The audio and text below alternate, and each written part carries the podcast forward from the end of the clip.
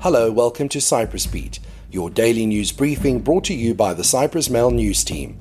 I'm Paul Lambus with the latest news from the island. As Labour Day was marked around the world on Sunday to celebrate the progress made by workers, in Cyprus it descended into a spat between the government and main opposition party AKEL.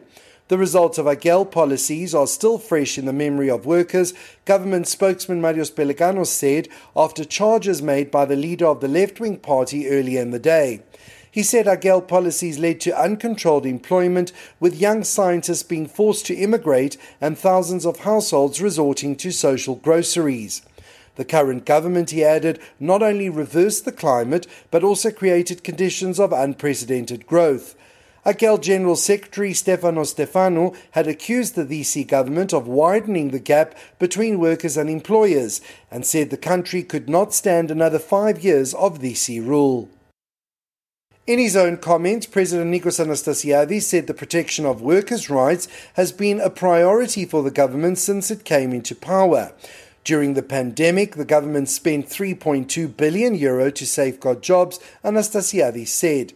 Anastasiadis also added that improvements for workers were introduced by his government, such as the introduction of a guaranteed minimum income, the gradual restoration of rights abolished in 2012, the reintroduction of the cost of living allowance, and the reform of the social welfare system. Other policies include a national minimum wage, the adoption of paternity leave, and pension reform.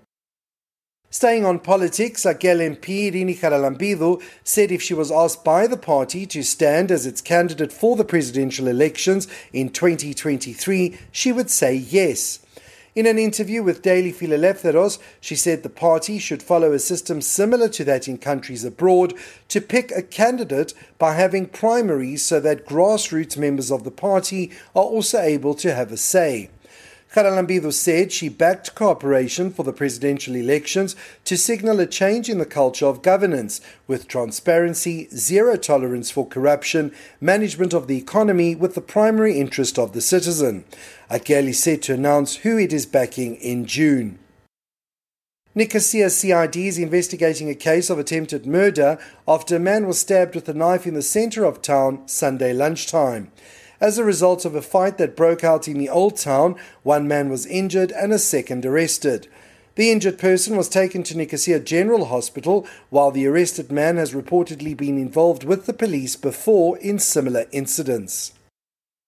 Elsewhere, a 20 year old man remains intubated in the burns unit of Nicosia General Hospital following an incident before the start of the Anorthosis Apollona football game in Larnaca on Saturday. Fans of the two sides started small fires with fireworks in a field opposite the stadium. Five police cars were also damaged in the incident. During the exchange, the 20 year old suffered burns to various parts of his body. He had reportedly been out walking his dog and when he returned to his home near the stadium, saw a fire in the field. He went to try and put it out when a Molotov cocktail was thrown at him. And finally, this summer is looking to be a busy one for Paphos Airport, with 59 destinations in 21 countries connected through flights by 15 airlines that will gradually exceed 250 per week, Transport Minister Yanis Karousos said over the weekend. This year's tourist traffic is expected to rise by 50% compared to 2021. Karousos also pointed out the importance of the establishment of a Paphos Athens route throughout the year. A further important project for tourism, he said, was the expansion of the harbour in Latchi, which he described as a popular destination for quality tourism and also an attraction for locals. The aim is to create infrastructure for new berths, new quays, and wave breakers at a total cost of 45 million euro.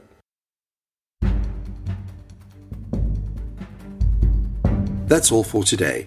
For the latest news, commentary, and analysis, please visit www.cyprus-mail.com.